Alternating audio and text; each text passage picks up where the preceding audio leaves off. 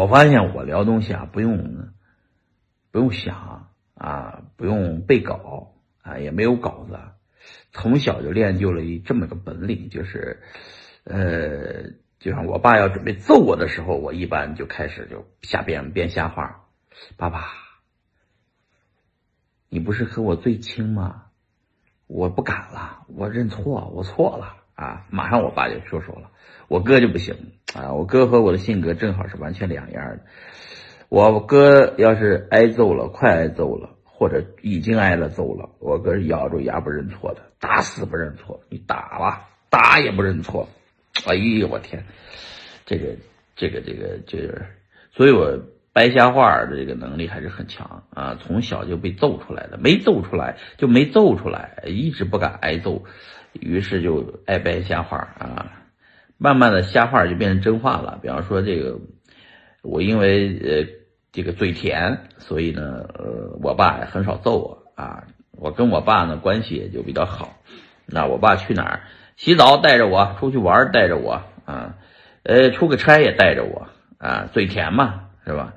就开了眼界啊，就跟开了脑子开光一样啊，开光了。哎呀，哎，嗯，哎呀，现在想想，我们家老三就跟我这性格很像，嘴特别甜。嗯，爸爸妈妈，哎呀，我爱你。哎呀，这个这个嘴甜的呀，挨，要准备挨揍的时候呢，哎呀，那个嘴更甜啊。看到了小时候的我啊，从他身上啊。今儿聊什么话题来呢？哎，这个聊这个啊，聊这个这个这个，哎呀，今天聊聊政治，这个政治问题咱们不聊吧？啊，尤其我的视频是发微博的，就不聊了。聊聊这个这个美国的一些体会吧。啊，就是美国呢，我以前来过，就觉得这个发展特别慢。循规蹈矩，就是嗯，社社会比较就是就停滞不前啊。其实他们这个他们这个工业革工业这个这个这个工业的这个这个发展啊，以及这个信息技术发展都已经发展到现在这个阶段，基本上就非常稳定那。我来的这个美国的是这个美国的西部硅谷地区。这已经算是美国最有创新力、最具有颠覆性的一个地方啊！但依然在这个地方能看到的是堵车。为啥堵车呢？因为大家到了点儿都要下班回家。嗯，呃，加班的人不是没有，像中国九九六那种方式的少啊。创业公司，呃。没那么拼吧，不像中国那么拼啊！中国是改革开放四十年就完成了整个这个西方世界的这个几百年的发展过程啊，这确实很牛逼。呃，制度上面的优势非常强啊！我在这里还是觉得中国的这个制度优势有一厉害，就是集中的组织生产啊，基础建设的这个快速发展也与这个有很大的关系，这是咱们体制有好处。啊，咱们体制就是这个社会主义公有制，这个好处现在表现巨大啊！很多我们去越南啊、去印度啊，都看到好多地方有贫民窟啊。越南也是违章违建特别多，就是因为它是私有产权，那这地是他的，他随便修，他想怎么修怎么修。我们中国的这个城市建设就统一规划，不能随便建不能随便乱造，知道吧？那都是呃不能随便乱乱弄的啊，这是体制的优势。就美国已经稳定到了不发展，中国呢还是在发展，而且，呃，稍微发展速度降下来一点，人们有点不适应。其实没必要不适应啊，正常，啊，这个太正常不过了。这个美国你要来对比一下，那美国为什么特朗普搞这些这个这个这个，呃，这个这个跟中美贸易战呢？那没办法啊，也不是说中国逼他打。谁想逼他打仗啊？但是呢，实际上在以前美国用的这种用美元啊，就跟现在我们币圈用的 USDT 这个逻辑差不多。那这个美元这个东西呢，因为全世界都在交易的时候都要使用，尤其大宗交易、能源交易都要用美元。但是呢，中国的进入呢崛起呢，这个中国基本上不用美元就可以交易，因为中国有巨大的这个。基础建设能力，所谓咱们叫基建狂魔。这个中东，我们去迪拜玩的时候啊，就是好多中东的国家都跟中国是一种呃战略合作。所谓就是说，你给我油，我给你这个建基础建设，我把你的高楼大厦给你修完啊，我用我的生产力就是建设能力给你换你的这个这个这个这个这个这个牛逼的这个能源啊。中国不是缺能源吗？是吧？最后大家一算账，我天，好像没有用美元进行交易，中国的外汇储备没有减少，哦，然后就直接就把这个这个中东的、非洲的、俄罗斯的这些资源就全换过来了，用基础建设、一带一路这全都换过来，知道吧？很恐怖。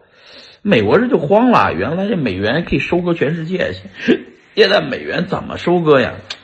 很费劲，收割不了。所以美国发愁了，所以说是贸易有逆差，有三千五百亿的逆差，要中国人补上。呃，我给了两年时间把这两千亿先补上，这不是开玩笑吗？啊，你你细看这两千亿、三千五百亿逆差怎么算的？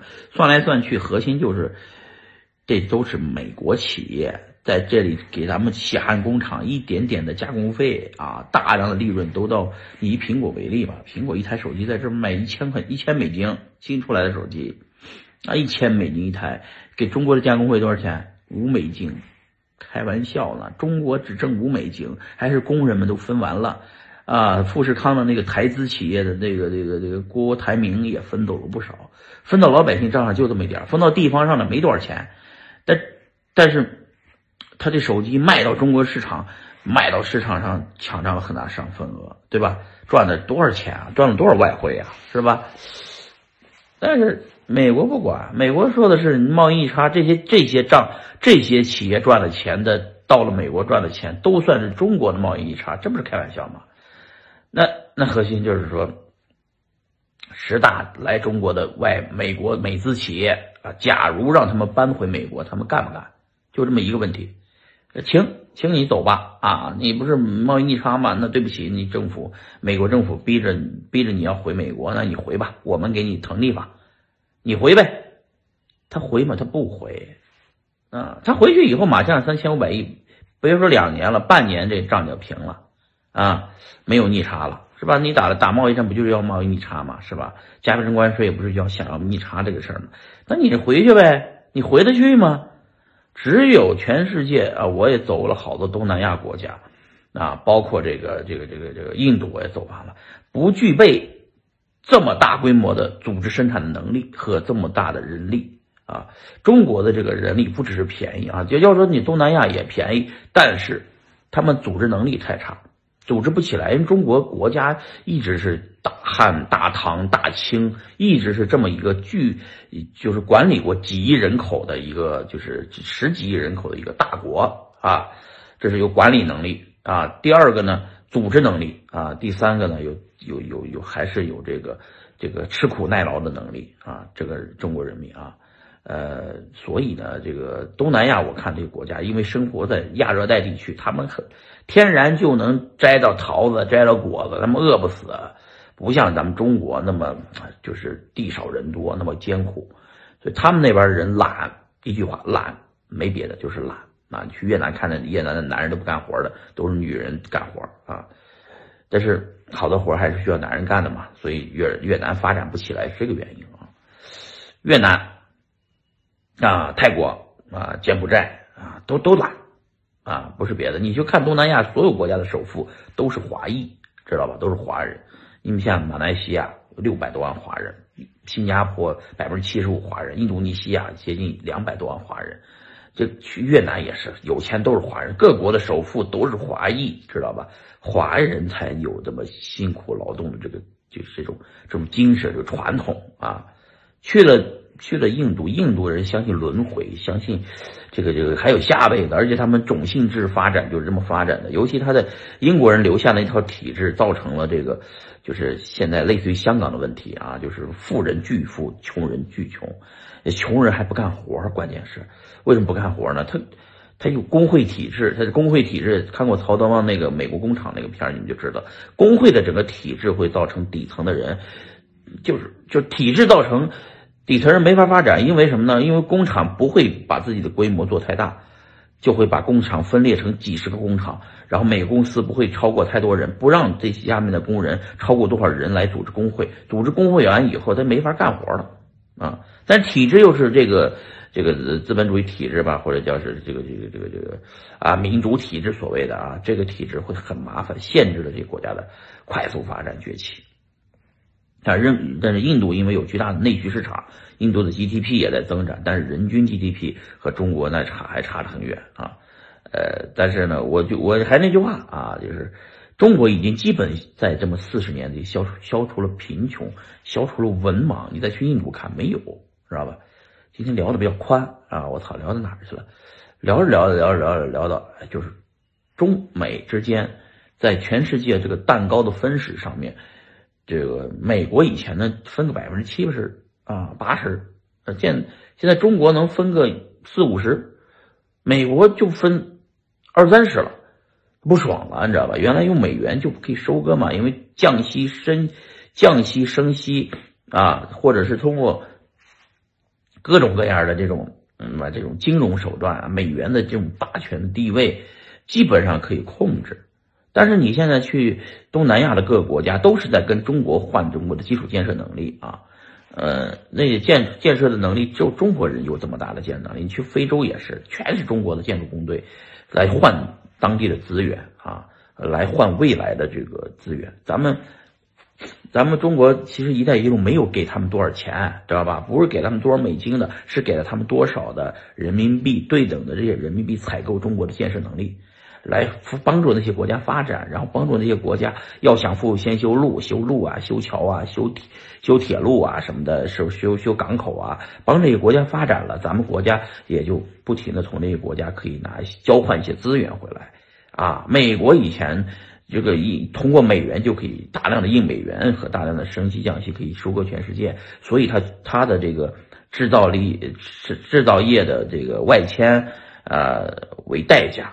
啊，这个这个就是产业升级为第四产业，搞服务业啊这些东西，金融业呀不往这个制造业发展，抵让这全世界别的国家分工于制造业的发展，原来都 OK，但是自从中国的逻辑变了以后，不用美元结算以后，造成美元的这个就是就像我说币圈 USDT 啊，原来只要硬就行了，大家都得用，呃，这现在就竞争者了，还有 Libra 啊这一类的在出现。啊，这个这个可能有一些影响啊，但是呢，整体来说，哎，这个这个中美之间啊，这个对于我们老百姓来说，确实是就没你研究也没用啊。我们还是那句话啊，是什么国籍就支持什么，支持什么啊？那我还是中国国籍嘛，是吧？哎，我们大量的来中来美国这个学习的。啊，这个这个来这儿下功夫的人啊，懂大家懂我这手是吧？啊，对吧？就是只要我们来这边学习，就要看到中国的优势、美国的缺点，美国的优势、中国的缺点啊，都要看，辩证的看啊。呃，你这个，哎，我们用那个那句话说，我们是无产主义的接班人啊。呃，共产主义的接班人啊，对，共产主义接班人，我们那个一定要脑子里面啊，这个讲明白啊，一个事儿就是把全世界看明白了以后再评论，不要一味的说上来呀，支持、反对、打倒，不要这么喊啊，喊没用，同志们，那傻逼才那么喊呢，咱那个真实点就是你不懂就来学，你看我来美国以后不懂，好多事情不懂。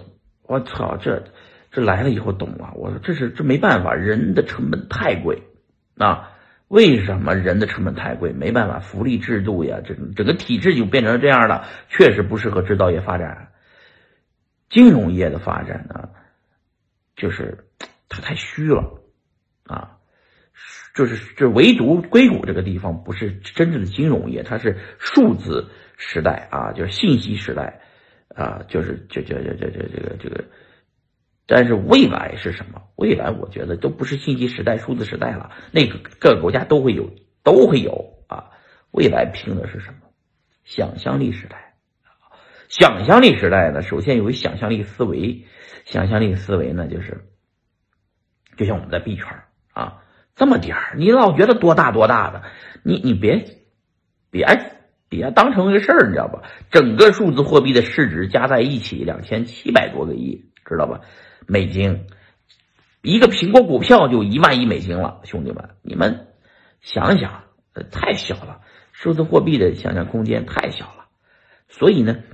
你要想，哎，你想能想得到，就是我们现在玩的是什么？我们现在玩这个东西是什么啊？我们整个体系，我们局限在我们的小的细分领域里面，就这么细分着做呢？还是要就是站得更高，看得更远，去干，就是在全世界体验体验，把各个国家的优势资源汇集，在应该赚钱的地方赚钱，不应该赔钱的地方就躲开。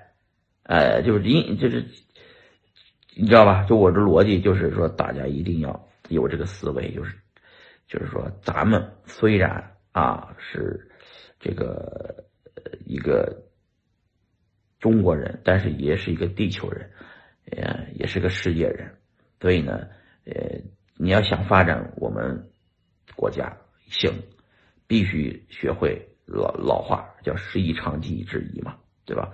人家的长技是什么呢？所以想想当年回国在这儿学成回国的那些人啊，为国家建设，呃，这个这个的人啊，就包括这个呃邓小平当年邓公送过来中送过来的这批人啊，留学生啊，来了这么多留学生回国以后，全部什么张朝阳啊、李彦宏啊。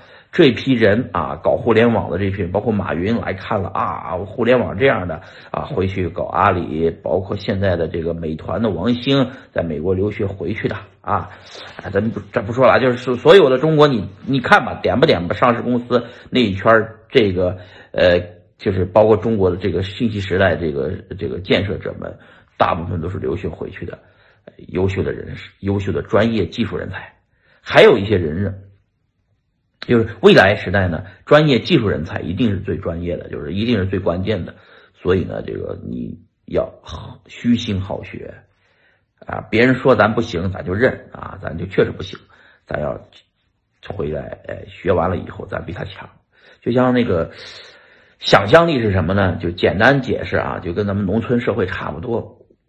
就我看你到我去集市上逛集市。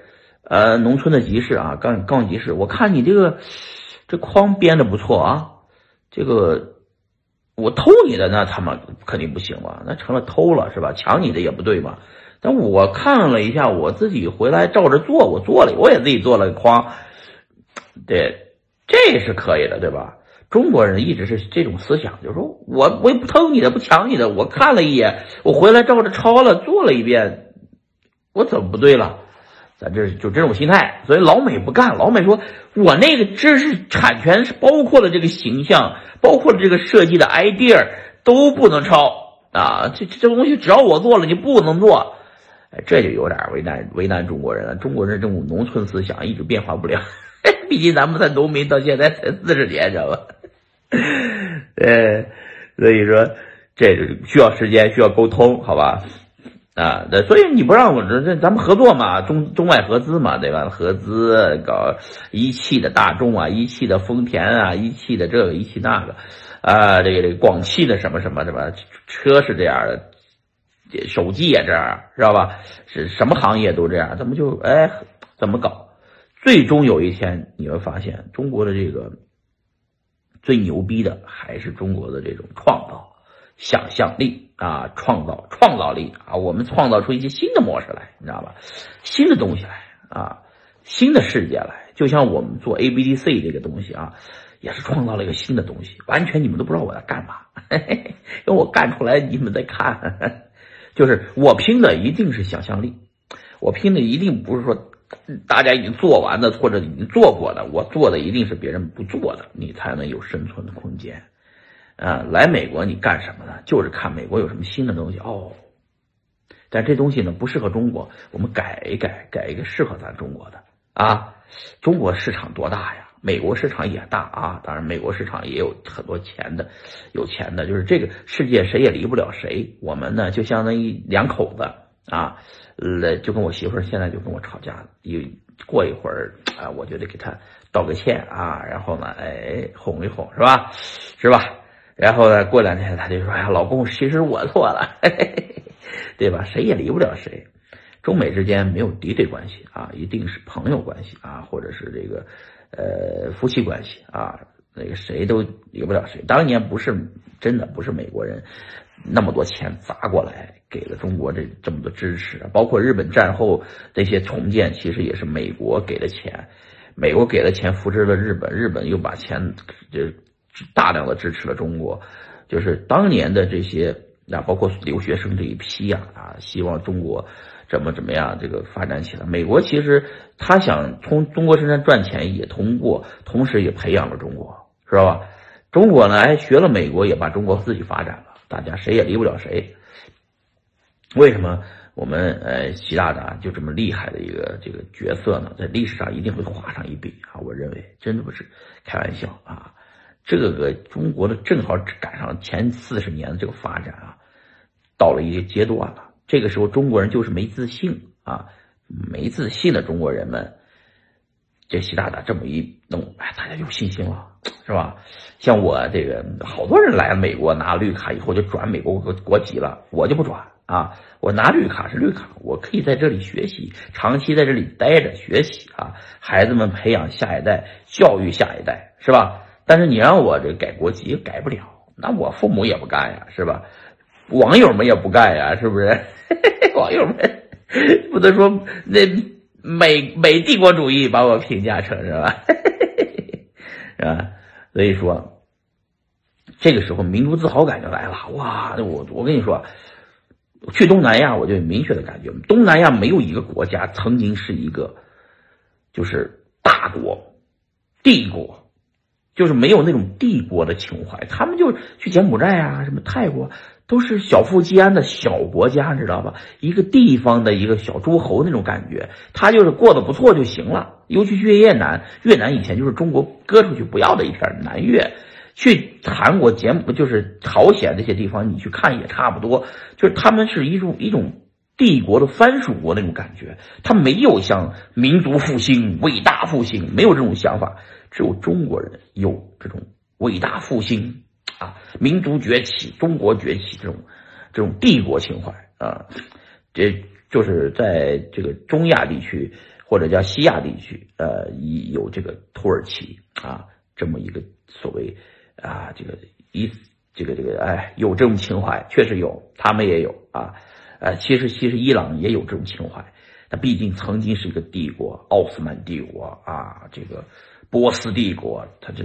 就是曾经有民族自豪感的国家是不会被灭亡的啊，所以美国折腾一圈，土耳其灭不掉，伊朗灭不掉，一个道理嘛。其实制造局部的混乱，然后就是通过强大的军事来贩卖美元的霸权，这传统的逻辑，这这些原来都行得通，知道吧？对付伊朗、叙利亚、伊拉克、阿富汗等等等都 OK，但是对付我们中华民族这个。巨大的一个中就中华这个帝国的话，确实有点难度，因为你要细看东南亚这些国家，其实都是中国的这种，不能说中国华人都抢占的这种这种这这种文这种这种中国这种就富就是就是这个这个这个这个触须啊伸到了全中全世界了，现在已经知道吧？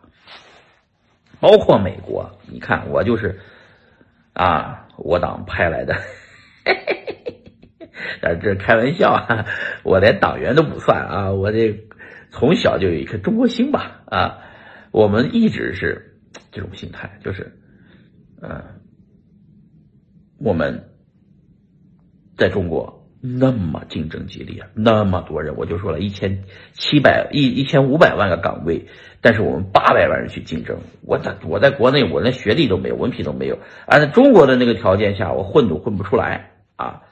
所以很多人呢，就就东南亚了啊，很多人就就美国、加拿大了，对吧？澳大利亚了。所以说你要去澳大利亚看，那哪是澳大利亚呀？这就跟中国没区别。中国人唯中国唯一牛逼的是什么呢？人就是人多，而且这些人还有个特色，有钱，他妈的全世界各地的去，去完了全世界各地以后呢，又连接中国大陆枢纽这个资源，连通一切。我就算举个例子，我去了欧洲，我也不会陌生，去了欧洲也一帮朋友啊，都是这个中国人。去了澳大利亚也一样，加拿大也一样，去了哪儿不是吧？我问你啊，就算去了冰岛，就算去了冰岛，在旅大街上旅游的全中国人啊，非洲全是中国人，你你看看哪儿不是全世界不是中国人啊？对吧？这是一个新的时代，这个新的时代呢，中国通过“一带一路”政策鼓励大家出门，鼓励大家出去啊，你们去去吧。你们这本来就过剩的产能，你们去吧，欢迎，啊，全世界欢迎欢迎，热烈欢迎。美国其实特别欢迎我们这种带着资源、带着钱来美国的。其实他想想来想去，各个国家没办法，经过自己国家弹尽粮绝，还全得靠中国人赚了钱的中国人出来，就是帮忙建设，一起建设。我们中国人现在已经不是在建设咱们中国了，中国人现在从这个这个。就是二零一九年啊，我尤其感觉国庆期间，我感觉，哎呀，咱们的目标就是全世界呀，啊，就是你你你你们不知道这国庆节发生了什么事儿？国庆节在那个美国这个所有电影院，呃，我反正我住的周边的电影院有十几个电影院都在播《My People My Country》啊，我和我的祖国，知道吧？我和我的祖国，中文版的。那我进去以后，我天哪！我那天晚上买第一天去买票，国庆那天去买票买不到票，第二天排了个晚上九点的票，进去以后全中国人，啊，国歌响起的时候，哇天，一堆人搁那儿心里头唱着国歌，你知道吧？有的人唱出来了，有的人热泪盈眶的，哇，那个场面在美国，在硅谷，在这个 AMC 的电影院里面，AMC 的电影院是王健林买的，你知道吗？牛逼吧？啊，这这美国最大的这种电影院线 AMC，王健林买的，牛逼吧？哎，就就这，这每个电影院都放的是我的，我和我的祖国来了，就是现场有有一个老印印度人，不知道什么原因，他就买错票了还是怎么回事，也坐在这里，坐在第一排，我就看着他，中间好像是睡着了，然后他纳闷的看着。哟，这是怎么回事？怎么都是中国人？怎么说的是中文字？然后这这帮人怎么热泪盈眶？这帮人好像斗志昂扬。他妈的，这这妈的中国人占领美国了！这这有点感觉。这妈的，美国怎么都是中国人？呃，这个其实这个在硅谷，这个当当然我们都是少数族裔，知道吧？我们是很少数的族裔，在整整个中国人占美国的一点五的比例啊，就但是华人占大约百分之二的比例啊。啊，给大家聊这个话题呢是，呃，这个这个，就是中国人多呀，为什么就是现在呃没办法每年来那么多人了？人来太多了，来的这些人好多，这个去就跟咱们中国人去了全世界各地人，全世界各地都扎根发芽了。你看那温州人在那个呃西班牙啊。多么牛逼呀！啊，把整个西班牙港口的所有的对内对外贸易的全部的业务全垄断完了啊，都不敢看了。以前这个这个意大利，你再去意大利看看，那温州人把意大利全部的服装品牌、大品牌、小品牌全买了，那些奢侈品，除了那几个奢侈品以外，剩下的大部分都是中国人的操盘啊，很恐怖。就是这这这这这这这已经会赢这，就是唯一的，我就我说的中国人唯一的办法，让世界人不生气的办法，就是你的下一代和那个外国人的下一代结婚。但是中国人没这个习惯，他自己的嗯儿子可以娶老外，但自己的闺女不愿意嫁给老外，这他妈的，这这这怎么办呢？通婚是最好的方式，就是大家就共荣了嘛，对吧？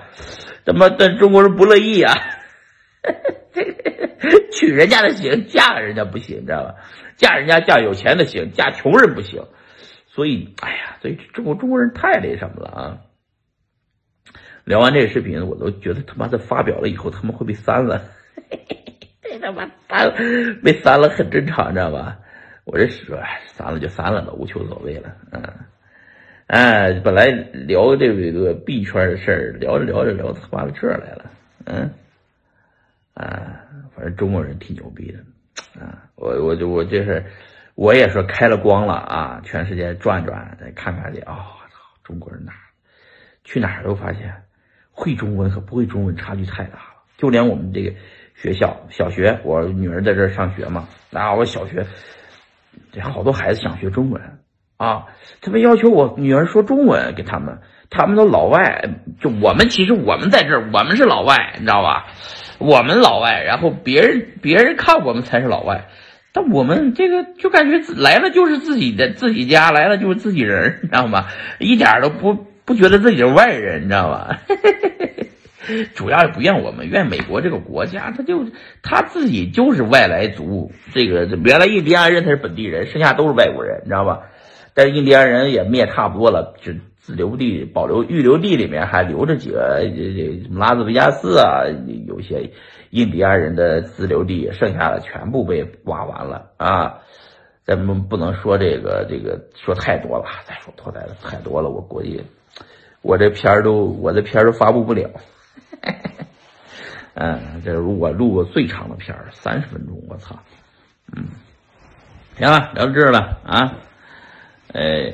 以后你们把我这个跟别人跟你们扯淡聊天的一些东西素材，你们好好的跟别人扯淡聊天的时候用用引用引用啊，就跟我说的这个，哎，我这个引用我说的这些段子呢，它这个大部分是有事实依据的啊，呃，这个也是别人反复的研究过以后说过的段子啊，我才给你们。说你们随便引用，因为我大部分说的段子不是我自创的啊，也是大家一起扯淡聊天的，就身边一定要有这么一帮朋友啊，天天扯淡聊天，扯淡聊天，就能扯出好多好多的段子来啊。